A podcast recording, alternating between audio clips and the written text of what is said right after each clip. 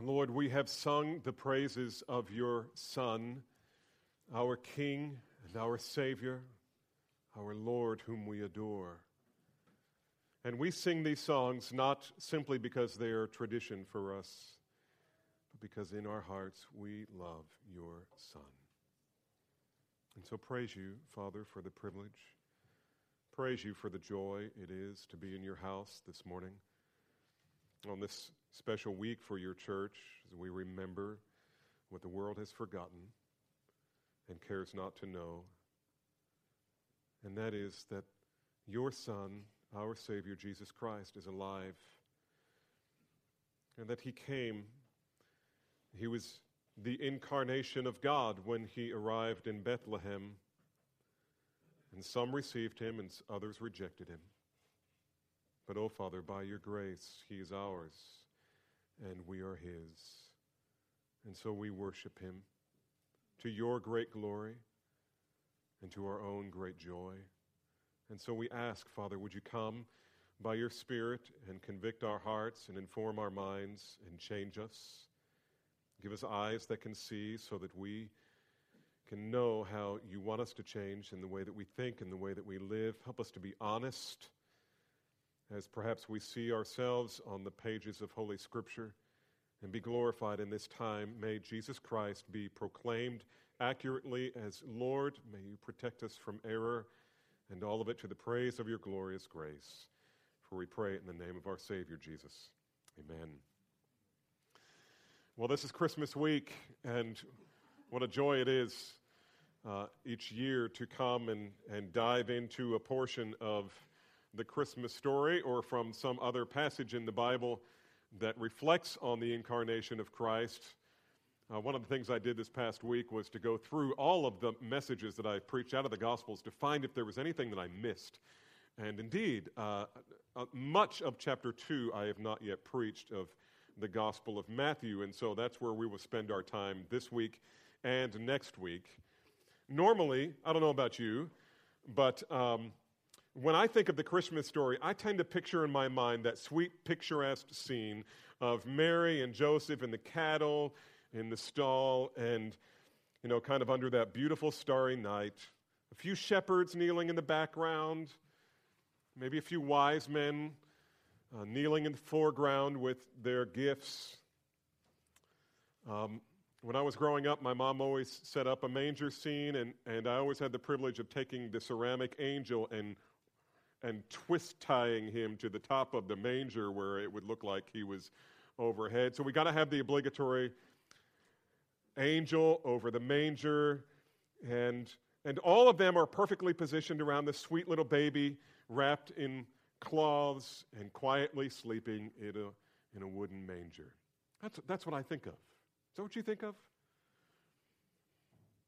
What I don't usually think of when I imagine the original Christmas story is a suspense filled cloak and dagger action saga involving geopolitical espionage, attempted assassination, the wanted massacre of innocent victims, international asylum, supernatural intervention, and a top secret protect- protection program for securing the life of the world's future king.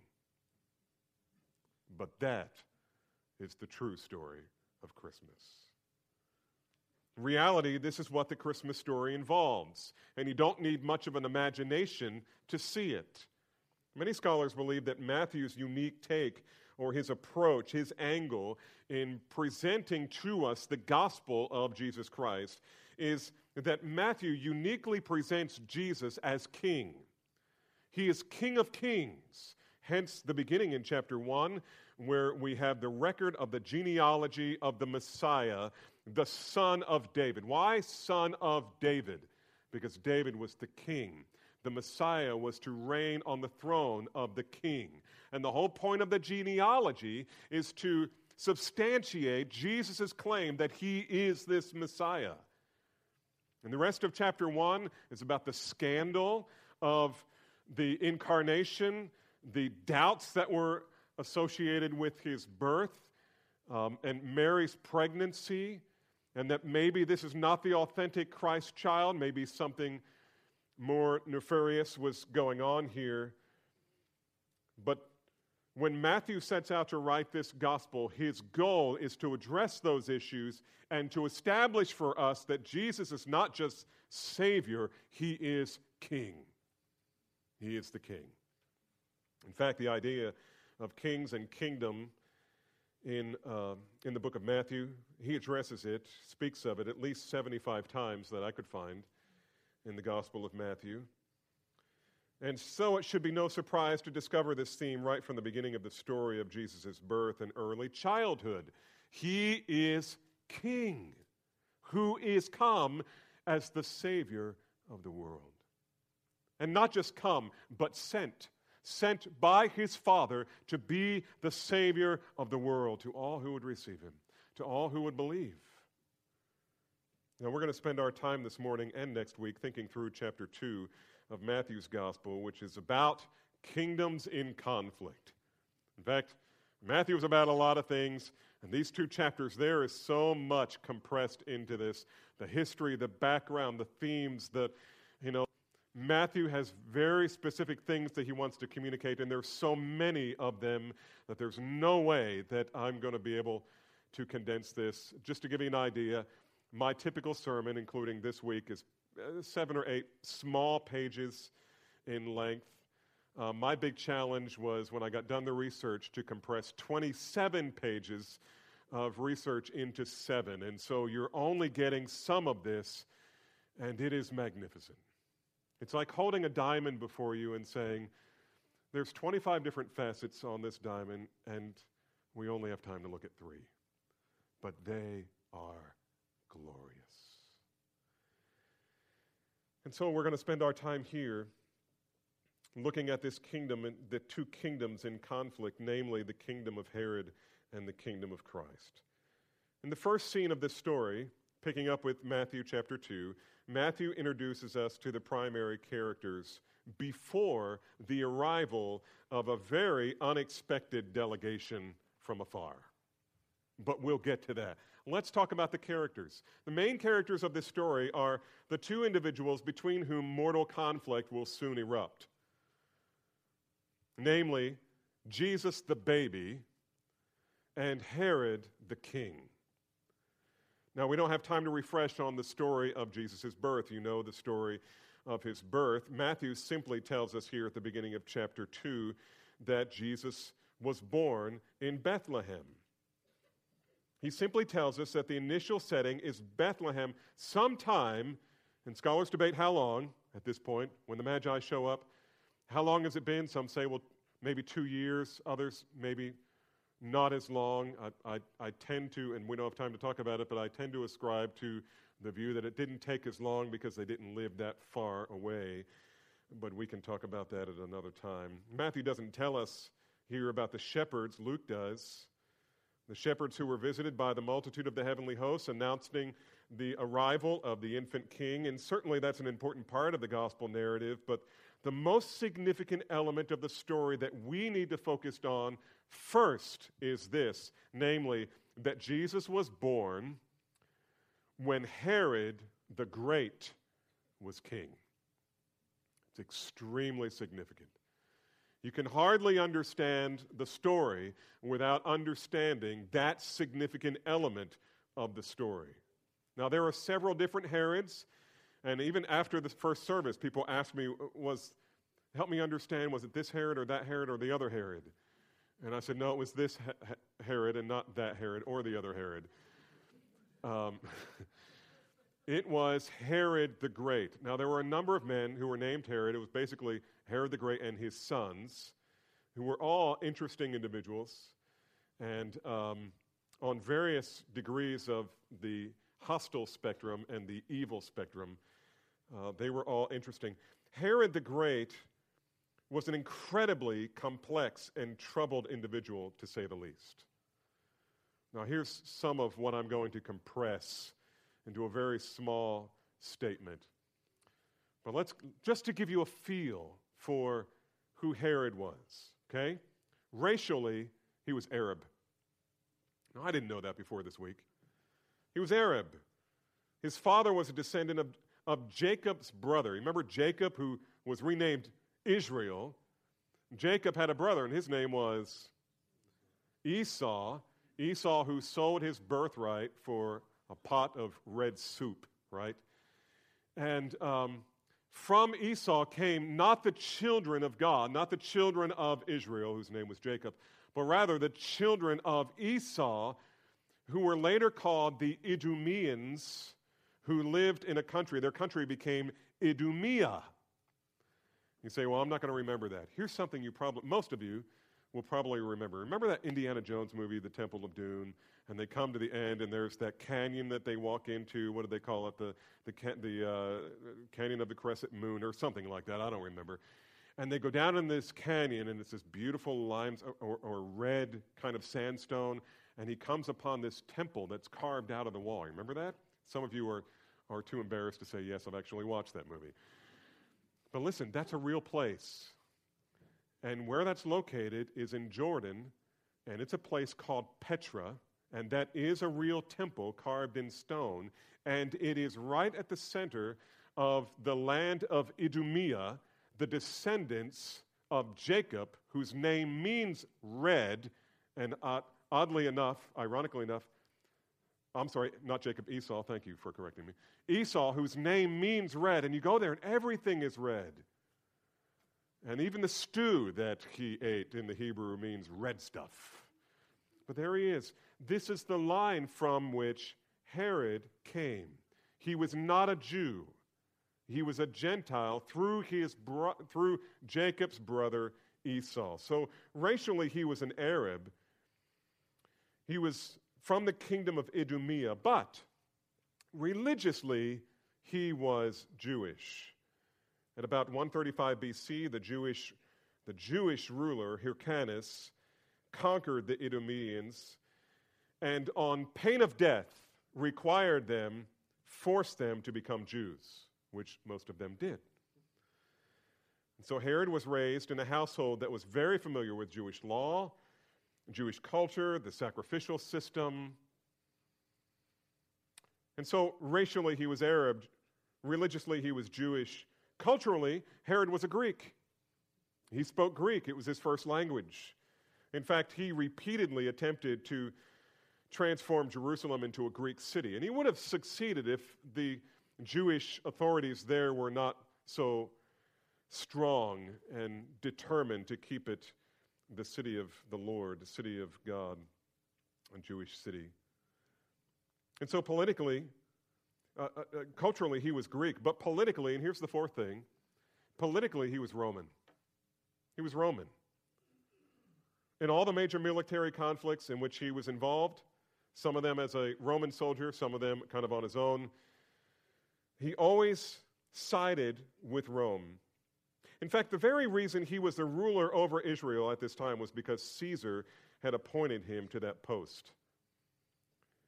Herod reigned over the lands of Judea for 37 years, during which time the Roman Senate itself gave him this title. Are you ready? Now, this is going to make sense to you. The whole story is going to start making sense at this point. The Roman Senate gave him a special name, and it was King of the Jews. Isn't that interesting?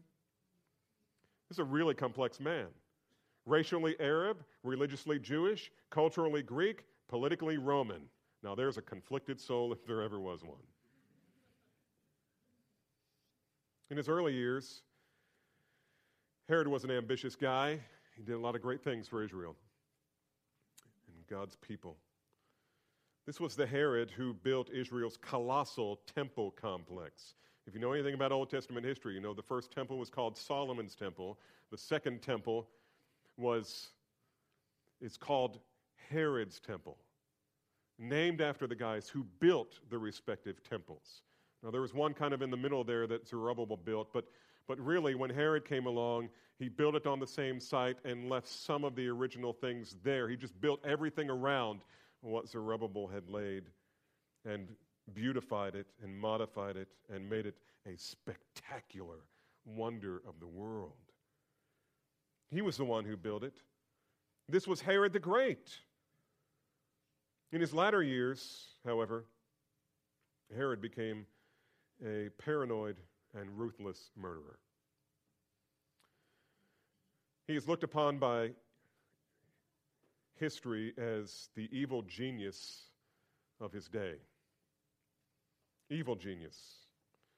A genius because, he, on the one hand, he was able to conceive of and build some of the most magnificent buildings the world had ever seen.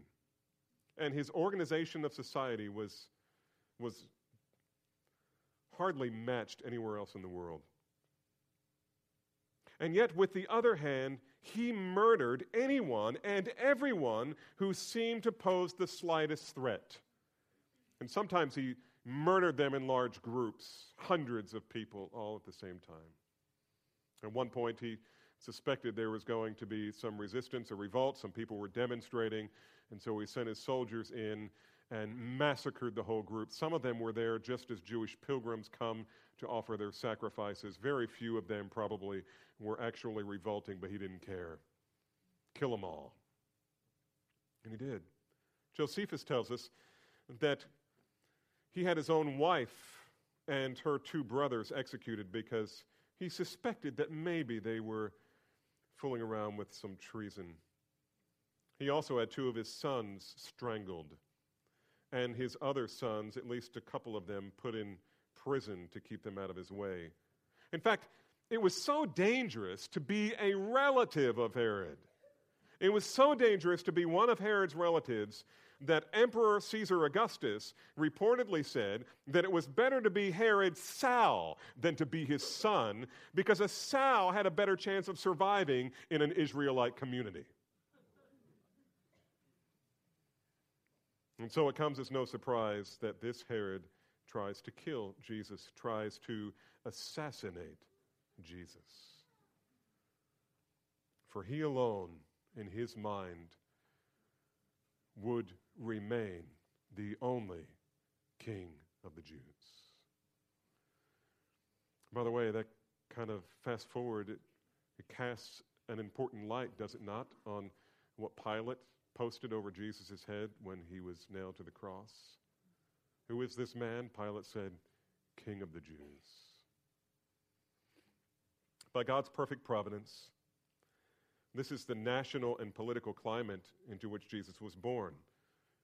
And that may not have been a big problem for Jesus and his family, Mary and Joseph. If you assume that um, word about his birth and who he was would have been kept quiet, I mean, if I were planning this, I'd, I'd probably want Jesus to be born. Bethlehem would be a great place, some out of the way place, close enough that Mary and Joseph could go to Jerusalem and fulfill the required, uh, perform the required sacrifices, which they did, but far enough away that they would be somewhat unnoticed. Just let him grow up. Let, let's not announce him. Let, don't let anybody know that he's even here until he's a man. That's probably how I would do it, a little more clandestine. But that's not how God does things. He's not afraid to be bold. He's not afraid to do things out in the open because no one can thwart his plan. No one can thwart his plan. There was no fear that somehow Herod the Great was going to disrupt God's plan. Who is Herod? You put your hand when you get home today, put it under running water at your sink and twist it and turn it. That's what God does with kings. It's like flipping water from, from, the, compa- from, the, uh, from the aerator side, you know, the, what do you call that thing in your sink? The disposal. I put it over in the disposal, I put it in the other side. Whatever I want. This is what God does with kings, like water running through his hands. And so, in God's perfect providence, this is the political and national climax.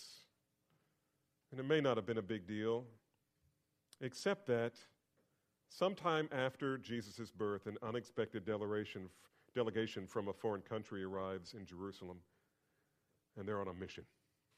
You know what their mission is? Find the baby who has just been born, King of the Jews. Let's read about it. Chapter 2, verses 1 through 3. Now, after Jesus was born in Bethlehem of Judea, in the days of Herod the king, Magi from the east arrived in Jerusalem, saying, Where is he who is born king of the Jews? For we saw his star in the east, and we have come to worship him. And when Herod the king heard this, he was troubled. Just, just in your mind or with your pencil, highlight that word troubled. When Herod the king heard this, he was troubled, and all Jerusalem with him. Now, there's a significant amount of mystery surrounding the identity of uh, the Magi and their origin, where they come from, what country did they come from. The traditional view, and the view that I have espoused in the past, is that they probably came from either Babylon or Parthia, which was kind of a, an offshoot of Babylon. More recent scholars, however, put them much closer to Israel, maybe in Jordan or someplace just outside of Israel, some, one of the Arab countries. The fact is, however, we don't know much about these men except they were apparently well educated. They were wealthy stargazers who saw something in the sky that indicated to them that the king, a king, had been born in Israel. And not just any king, the king the King of the Jews. And you might ask, how in the world did they know that a strange phenomenon in the heavens was actually indicating that a Jewish king had been born? And not just any king, but a king worthy of leaving everything that you have to go and see him. The promised king. Well, nobody knows for sure, but some suspect that the Magi knew about a prophetic statement that was made by an unlikely source. When you think of the prophets, you think of Jeremiah, you think of Isaiah. I mean, these were Micah, who made that great prophecy we'll look at here in a minute because Matthew quotes it, and other f- famous and faithful prophets of Israel, but not this one. No, this one was, this prophecy was made by a guy by the name of Balaam. His favorite pet was, you remember, his talking donkey. And Balaam you remember the story. Children of Israel are wandering the deserts. And one of the kings wants to wipe them out. And they think the best way to do that is to handle this spiritually. Let's get Balaam, the soothsayer, kind of the witch doctor of the land.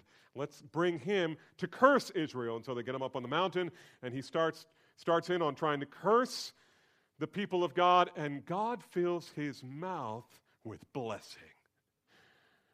And so the king says, Well, maybe this is a bad spot to do this. Let's go to another place. And they do it three times. And every time he speaks, he pours out blessing. And this is one of the things that he says.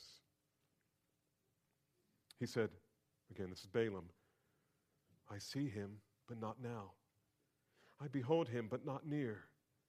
A star shall come out of Jacob, a scepter shall rise out of Israel. Isn't that interesting? A star out of Jacob? Who's Jacob? Israel. A scepter? What is that? That's kingdom. It's a ruler. It's a monarch coming out of Israel in fulfillment of prophecy. What I'm suggesting is it may very well be that Balaam was speaking, prophesying about the future messianic king who would one day arise from Israel as a descendant of David, and as Isaiah would explain further, he will reign forever and ever. Now, if you happen to be the king of Israel and you get a message like that, that the king who will reign forever and ever is born, that's going to be a problem. In any case, somehow the Magi knew that the Messiah had been born. How they responded to this revelation? Well, you know how they responded. They did what all men should do. Are you ready? They left everything in order to find him. Remember what Jesus told the disciples as he called them one by one? Drop your nets, follow me. Come out of your tax booth, follow me. Stop being a zealot, follow me. Follow me. Leave everyone. Leave everything. Unless a man is willing to leave his father and mother and his sisters and brothers to follow me, he cannot be a part of me. And you know what?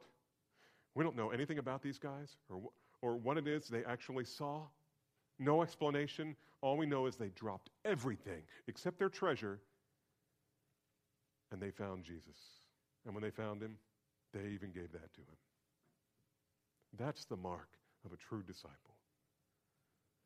It's amazing, amazing grace of God.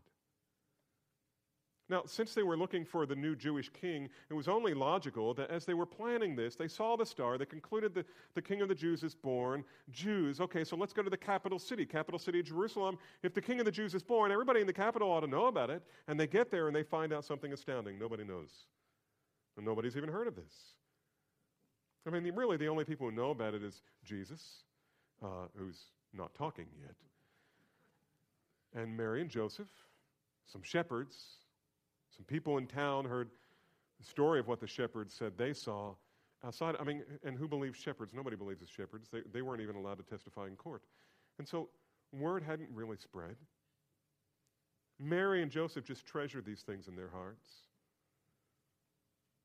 So, we don't know how many magi actually arrived, but it must have been quite an entourage, quite a large caravan. Why? Because Matthew says all Jerusalem was aware of their presence. Isn't that what we read? Magi from the east arrived in Jerusalem, saying, Where is he who was born king of the Jews? For we saw his star in the east and have come to worship him. When Herod the king heard this, he was troubled, and all Jerusalem with him. It's a big group. I mean, when you think about the manger scene, you got the camels. That's probably the part of it they get right, except there probably ought to be a lot more camels, a lot more men. There wasn't three. It's not like they, they were going to bring gold and frankincense and myrrh, so we only need three people. This was going to be a fairly extensive trip. This was an international delegation. They were coming from another country, whether it was a country a long ways away or a country maybe not so far away on the other side of the Jordan. Nobody knows. But they came, and it was a pretty big group of delegates who were coming, and they were coming to recognize and honor their neighbor king. And when they got there, they found out the, um, the existing king didn't know anything about it. It wasn't his son. It wasn't his son. Besides that, he'd already killed most of his sons or had them in jail. This was indeed an unexpected delegation. And their presence in Jerusalem was not a welcome sight to Herod. We know that because Matthew tells us that the unexpected delegation produced a very agitated ruler. Look at verses 3 through 6. When Herod the king heard this, he was troubled, and all Jerusalem with him. Gathering together all the chief priests and scribes of the people, he inquired of them where the Messiah, that is, the Christ, was to be born. And they said to him, In Bethlehem of Judea. For this is what has been written by the prophet. And you, Bethlehem, land of Ju- Judah, are by no means least among the leaders of Judah, for out of you shall come forth a ruler who will shepherd my people, Israel. And so you see, Herod was not the rightful king of Israel. He was not the rightful king. The Romans had put him up. The Romans had set him on the throne, but he was not from the line of David because he was not from the line of Israel, who was Jacob. He was from the line of Jacob's wicked brother Esau. And so he wasn't a part of the line. He wasn't a rightful king, he was a usurper of the throne. This fact caused most of the Jews to hate him despite the fact that he had done all these wonderful things and, and was in the process of this 40 year process of building this colossal thing, this gigantic temple compound. I told you when we were examining in the book of John early on when Jesus was in the temple and he turned over the tables, and we talked about the temple court, the court of the Gentiles, and how many acres that area alone covered. It is magnificent or was.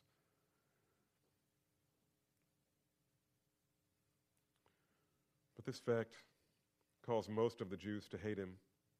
The fact that he wasn't the true king, he was a usurper.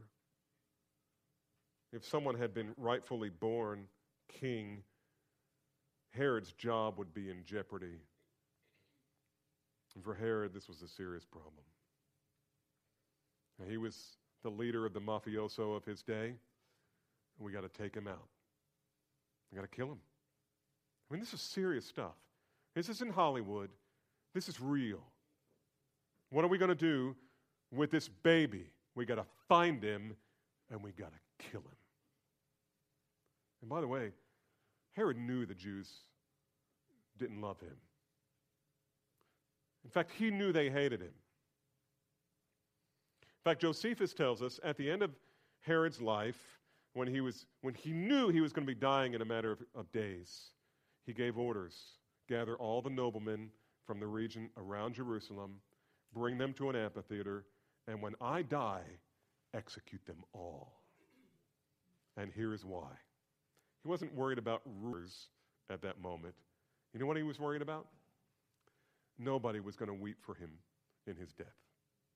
He wanted weeping to happen on the day of his death. And so he gave orders that all of the nobles of Israel would be killed. Now, thankfully, the order was never carried out.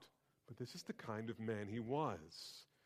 I mean, you think you've seen or heard about Al Capone or, you know, some of the others who were really, you know, just dastardly wicked people. They had nothing on Herod. They had nothing on Herod. Herod was not only an evil genius, he had all power. He could do almost anything he pleased. And the emperor gave him a, a long leash. And so here we are. This is a big problem. Herod the king just finds out another king has been born, a rival king. And though he often attempted to pass himself off as a true Jew, here his true colors really begin to shine. If he had been a true de- devotee to Judaism and to Scripture, he would have rejoiced greatly to hear about the fulfillment of the messianic prophecy. He would have been excited, to say the least, that he got to be the person who transferred the kingdom of men over to the kingdom of God's Christ. But that wasn't his perspective at all. He doesn't care about the messianic prophecy except that it scares him. And so he views this new child as a mortal threat. You know, that word that I told you about a few minutes ago, when he's when at verse 3 it says, Herod and Herod the king heard this, he was troubled. Troubled? Maybe in the ESV it might be disturbed. Um, the Greek word here literally means turmoil or to be terrified. He was really disturbed. He was scared. This, this was a big, big, big deal for him. And he's, he's way overreaching. But his plan is not to worship this king, but to kill him. But it's not only his devotion to Judaism that's called into question here, it's also his knowledge of Scripture. Herod reveals his superficial knowledge of essential prophecy. I mean, this was really essential. I mean, all the Jews were looking for the Messiah. They all knew where he was going to be born except him. And so he calls this, this, um, this forum, you know, like bringing the Westminster group together uh, to, to come up with a, a new document or to, to do some exclusive research, something that hadn't been done before. He thought this was a really big, complicated deal. I got to get as many guys working on this as possible. We got to find out where he's from. So gather them all. Gather all of the chief priests, which is really interesting because Israel only had one chief priest. And he was supposed to reign for life. But that's not the way they had it set up. They had it all twisted. They had The chief priests who uh, uh, would pass it down from father to son, father to son, or someone could buy the position. Anyway, there was a whole group of them. There was kind of this guild of former chief priests. And they were brought in, plus all the scribes. This was going to be this big deal. And they get them together. Okay, Herod, what's your question? We're ready to start studying. And, and he says, Where's the Messiah supposed to be born? And they're like, Don't you know? You didn't need to get us all together. Micah 5 2. And here's what it says. Look at verse 6. And you, Bethlehem, land of Judah, are by no means the least among the leaders of Judah. For out of you shall come forth a ruler who will shepherd my people, Israel. Um, Matthew is paraphrasing a little bit from this passage and really mixing it in with another passage because he has a point. But it is interesting, something that he left out that Micah said.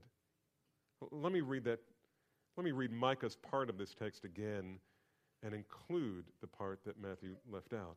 It reads like this But you, O Bethlehem, Ephratah, who are too little among the clans of Judah, from you shall come forth for me one who is to be ruler in Israel. And here's the missing part whose coming forth is from of old, from ancient times. You know what that means? This king is, is not a normal human king, he's immortal. And I wonder if Matthew maybe didn't leave it out maybe the scholars who told, um, told Herod left that part out in fear that they would be the next to be strangled or beheaded. Because this next king is not just a, a boy who would be born in Bethlehem and, and rise up to be king of Israel. He would be the Lord's Christ who will reign forever and forever. And he is from of old, he is from before time. And this is the God incarnate. And this is really none other than the one whom the prophet Isaiah said would come when, he's, when he wrote in Isaiah 9, verses 6 and 7, that famous passage that gets sung every Christmas and Brent read earlier. For unto us a child is born, and unto us a son is given, and his name shall be called Wonderful Counselor, Mighty God, Everlasting Father, and Prince of Peace. Of the now, here's the part that would have been really disturbing to Herod. Of the increase of his government and of his peace, there will be no end. And on the throne of David and over his kingdom, to establish it and uphold it with justice and with righteousness from this time forth and forever. And in case that wasn't strong enough, the zeal of the Lord of hosts will accomplish this. Take your best shot, Herod. God's design to establish his king will not be thwarted. And God will relentlessly pursue the, in, the, the crowning of his son until it is accomplished. And everything is going as planned. The child who was born, whose star shone in the night sky was none other than the Lord's promised Christ. That's what Matthew wants us to see. He was born in a small village not five miles south of Jerusalem where Herod lived. Now that interests me. The geography here is important. We're not talking about, you know, taking a, a week long one way trip, needing lots of preparation.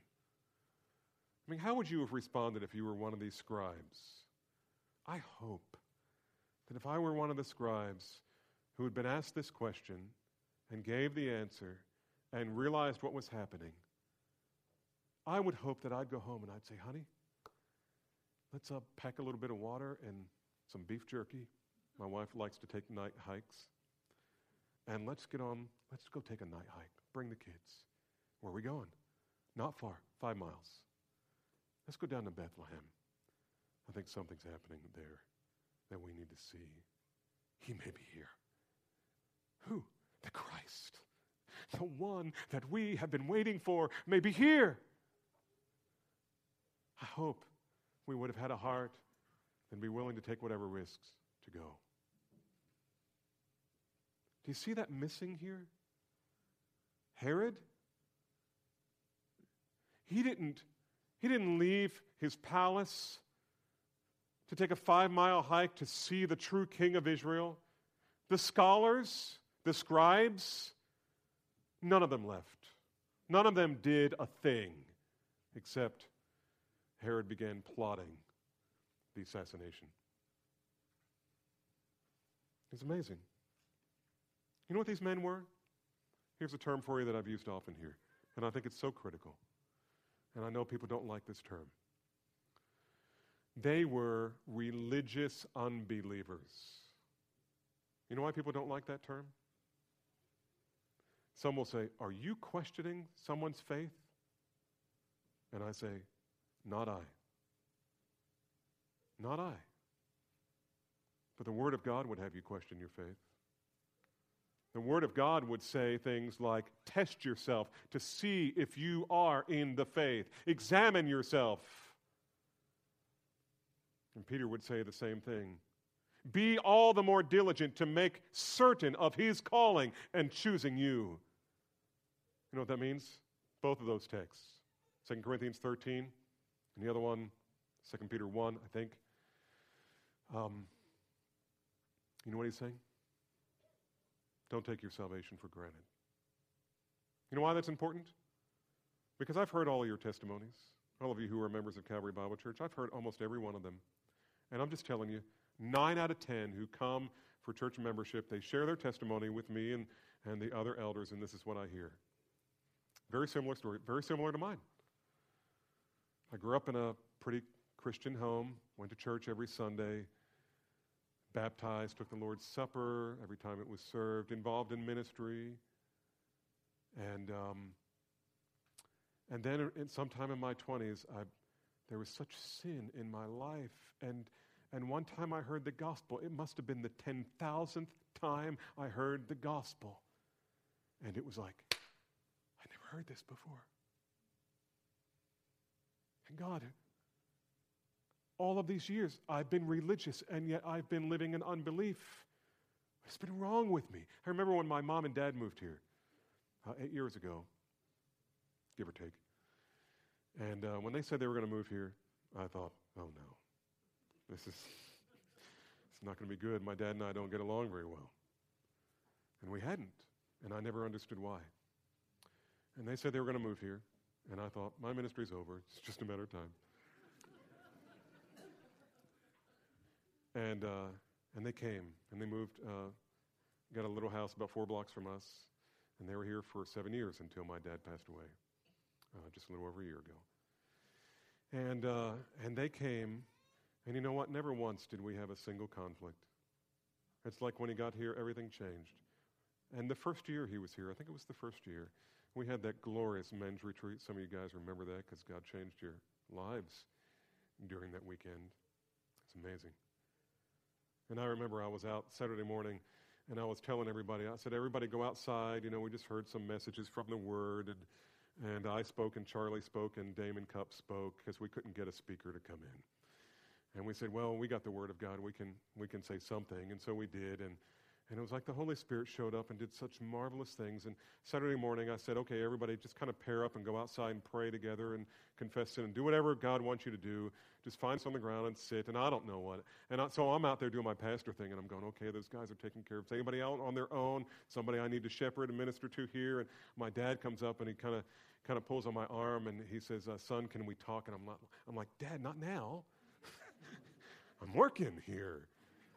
And he said, Well, I understand, but can we talk for a couple minutes? And I said, Well, sure. And we walked over to this little gazebo there at Riverbend, and he just burst out into tears. And the curtain fell, and the blinders came off. And he said to me, if he said it once, he said it a hundred times. What was I thinking all of those years?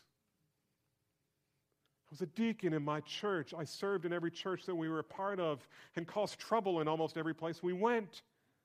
What was I thinking? I thought I was a child of God. I never understood you. And he said, I never understood my dad. All of a sudden, I understand my dad. His dad was the grandfather that I tell you about frequently, who was the godliest man I ever knew. And my dad repeatedly would say, I finally understand him. You know what he was all those years? In church, doing all the stuff. He was a religious unbeliever. And so are most of us. Most of us, not all, but most of us when we came to Christ. That's where these guys are. The very Christ himself is five miles away from their office. And though they are religious, they haven't got the heart to go. They don't love him. They don't love God, they love themselves. And religion is just something to promote themselves. That's what was happening here. The reason um, Matthew cites this fulfilled prophecy in um, Micah 5 2 was to prove to us that this was indeed the king. He's fulfilling prophecy here, prophecy that he couldn't, he couldn't um, manipulate. I mean, nobody decides where they're going to be born. How he was born was fulfilled in chapter 1, and where he was born was fulfilled, the fulfillment of prophecy in chapter 2. And yet, even though the scribes and the, and the Pharisees and Herod himself knew, they would not bow and they would not go. The final phrase of Matthew's quotation here is not from Micah, where he says, For out of you shall come forth a ruler who will shepherd my people Israel. It actually comes from 2 Samuel chapter 5, in which godly shepherding formed part of the role assigned to the Israelite kings. All of Israel's kings were not to view themselves merely as kings, but shepherds of God's people. They were to be the national pastor of God's people. They failed. Again and again and again, they just took advantage of their situation, their circumstances, their wealth, their power. And that old phrase, power corrupts, but absolute power corrupts absolutely. You see it repeated again and again and again in the kings of Israel and the kings of Judah. And so, what they often failed to carry out, this promised Messiah would now perform properly once he is king. In any case, the answer from the chief priests and the teachers of the law, or as King James says, the scribes, was apparently carried back to the Magi by Herod himself. They were no doubt put up in a court somewhere, having their camels fed, and Herod decides that he's going to do this personally because he wanted to do it privately, because he's not just conveying information now, he is on a mission of espionage. There is information that he needs to discover from these men so that he can plan the assassination of this future king. You get it? And so he finds his way back to the Magi in verses 7 and 8. We read about it. Then Herod secretly called the Magi, secretly called the Magi, and determined from them the exact time the star appeared. Why? Wanted to know when the child was born. How old is he? And he sent them to Bethlehem and said, Go Search for him carefully, for this, search carefully for this child. And when you have found him, report it to me, so that I too may come and worship him. Now you know the truth behind that. Evil genius. This is what evil geniuses do. And so this is what he does. He's not going to worship, he sends them to worship. In the meantime, he's, plan, he's planning the king's assassination. And then, verse 7 Herod asked them, when they had first seen the star, and this becomes critical later uh, in the account in verse 16, it, it showed that Herod was already contemplating the plan to get rid of this young king. He also instructed the Magi to return to tell him the location of the king so he would know where to send the assassins. And he did it under the pretense of worship. You know, the, the greatest sin against God in the Bible there are always sins that involve worship, false worship. And here, Herod is bordering on that already. But it'll be worse. You have to come back next week to hear that part. He had no intention of worshiping the baby king. Nevertheless, the Magi were determined to find this child, and by God's miraculous guidance, they would come to the very house where the family was staying in Bethlehem. And they would make an extravagant presentation.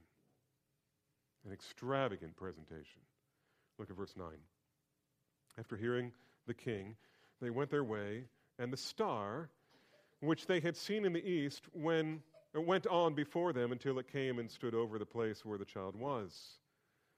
And when, this, when they saw the star, watch this, they rejoiced exceedingly with great joy. These are, Matthew is stacking superlative on superlative. They rejoiced exceedingly with great joy. And after coming into the house, they saw the child with Mary, his mother, and they fell to the ground and worshiped him. And, as if that weren't enough, opening their treasures, they presented him. They presented to him gifts of gold and frankincense and myrrh. Okay, let's, let's rewind a little bit. Let's go back to the star. What was the star? Thousands are asking. What was the star? Well, it was obviously not an ordinary celestial phenomenon. This was no conjunction of Jupiter and Saturn and Mars, as, as some um, predict or have tried to use, make some kind of explanation along those lines. It wasn't a supernova, wasn't a comet. What was it? Well, we don't know for sure. But here's the thing none of those theories accounts for the fact that this particular star hovered over one particular house in a little village called Bethlehem. You ever tried to align a star over a house in a moving vehicle?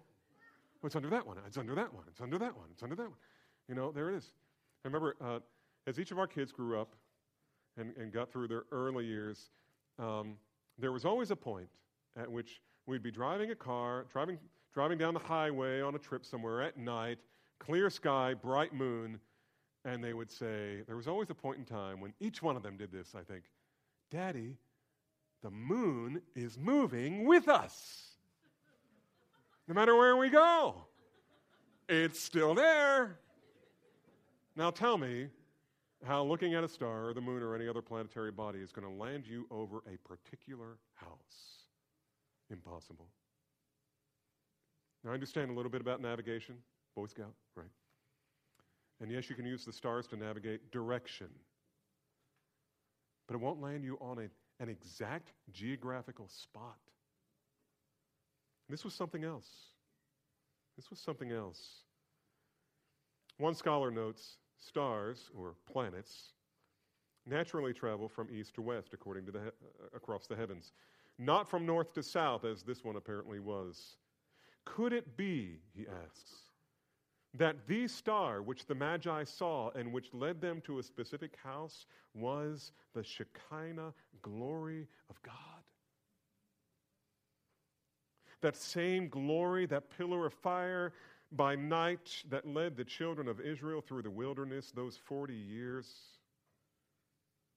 Perhaps this is what they saw in the east. And for want of a better term, they called it a star. All other efforts to explain this star are inadequate. And I agree. And I think of all the theories that I've heard, none of them work.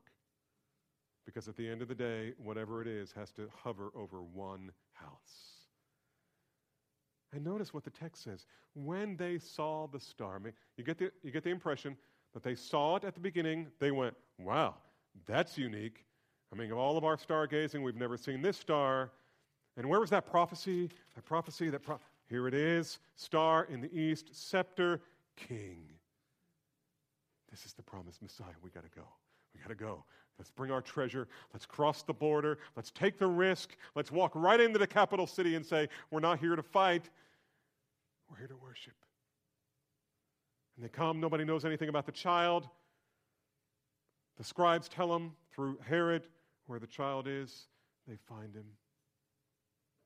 But on their way, I get the impression they hadn't seen that star in a long time.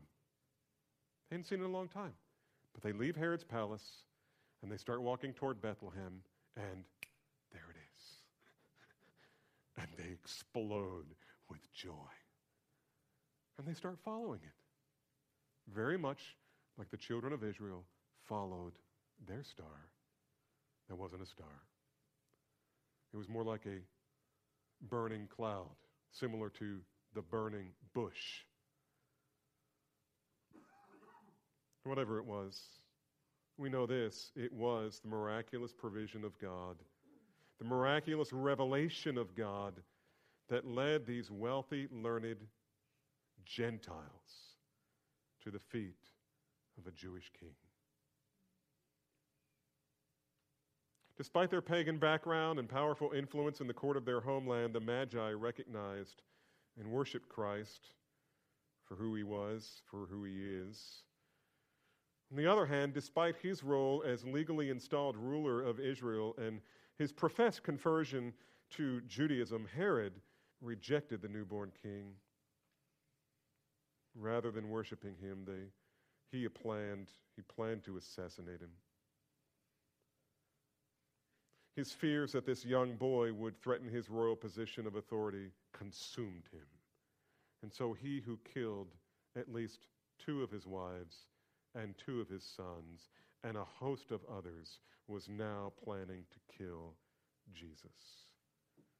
And so we learn already before the child ever says a word, before he's old enough to speak, before he's old enough even to say mama or abba. And we see at this early stage of his life that the alliances Jesus will create will extend far beyond the boundaries of Israel and Judaism, while at the same time, he will threaten and alienate many who claim to know God in Israel. Even before he speaks, he draws a line in the sand and says, Follow me or reject me. But being religious gets you nowhere. Gets you nowhere. What is Matthew's in, intending? What is he intending to teach us? I think the most important thing here that we learn in this part of the story is something about God. Yes, God had sent his one and only Son to Israel. And yes, Jesus was born Jewish in the line of David, just as the prophets were told. But this gospel that Matthew is writing for us in telling us of the glory of Jesus Christ and why we should put all of our hope, all of our faith in him, this gospel was not for the Jews only. And Matthew makes that clear from the very beginning. It was for the Gentiles as well. It was for people like me and you. The first people who came to see Christ as a baby was a band of poor, lowly Jewish shepherds. It was for the Jews first. But then the only other group that we know of who came to visit Jesus at his house was a group of Gentiles. Can you imagine Bethlehem? Full of poor people. Everybody lived in a one room house. And honestly, I think that's where Jesus was born, not in a barn. And we don't have time to talk about that.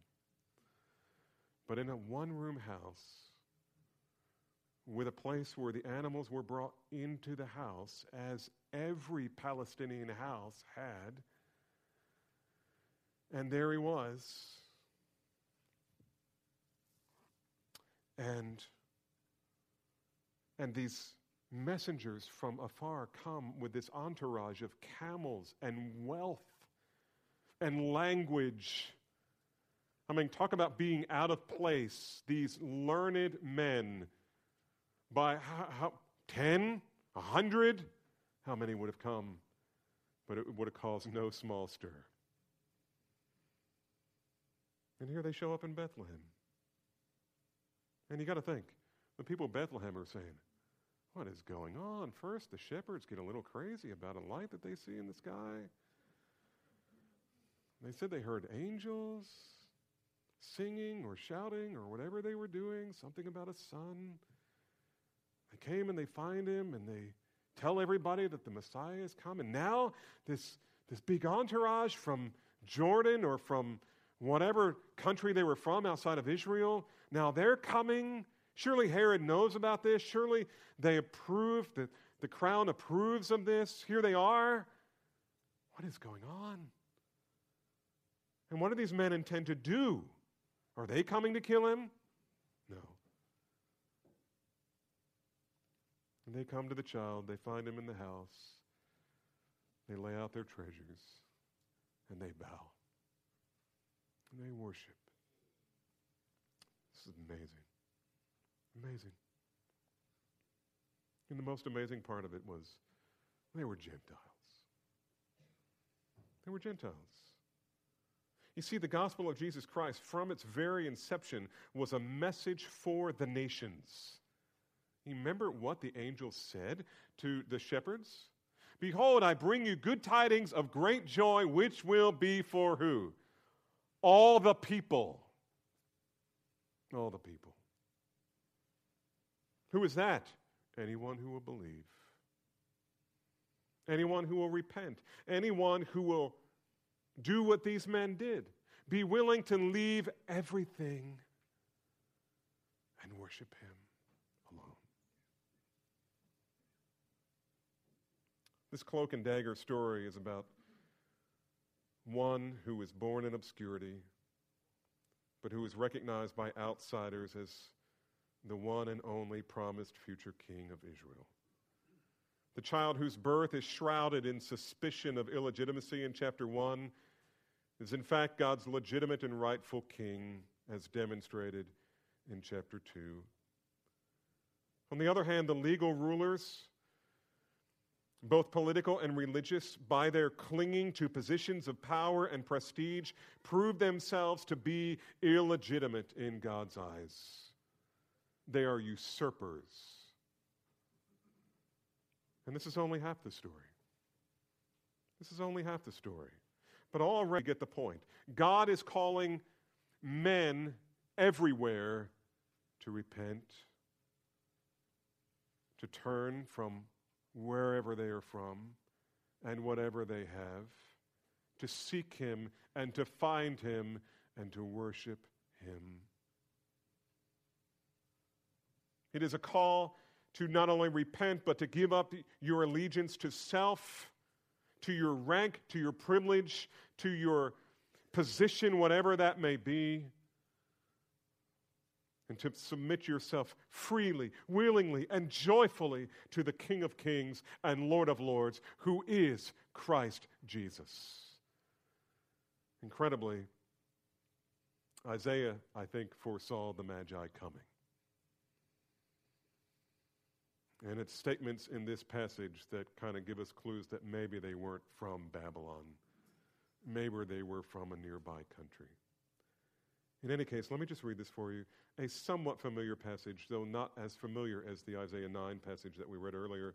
But Isaiah foresaw the Magi, I think, who would have come. And of the Christ, in this passage, he writes this Arise, shine, for your light has come, and the glory of the Lord has risen upon you. Think the glory that the shepherds saw. For, behold, darkness will cover the earth, and deep darkness the peoples. And what a description of Jesus' time. But the Lord will rise up among you and his glory will appear among you. Nations, think Gentiles.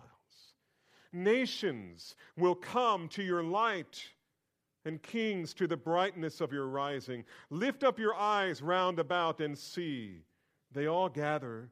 They come to you. Your sons will come from afar, then your daughters will be carried in the arms. Then you will see and be radiant, and your heart will thrill and rejoice because the abundance of the sea will be turned to you.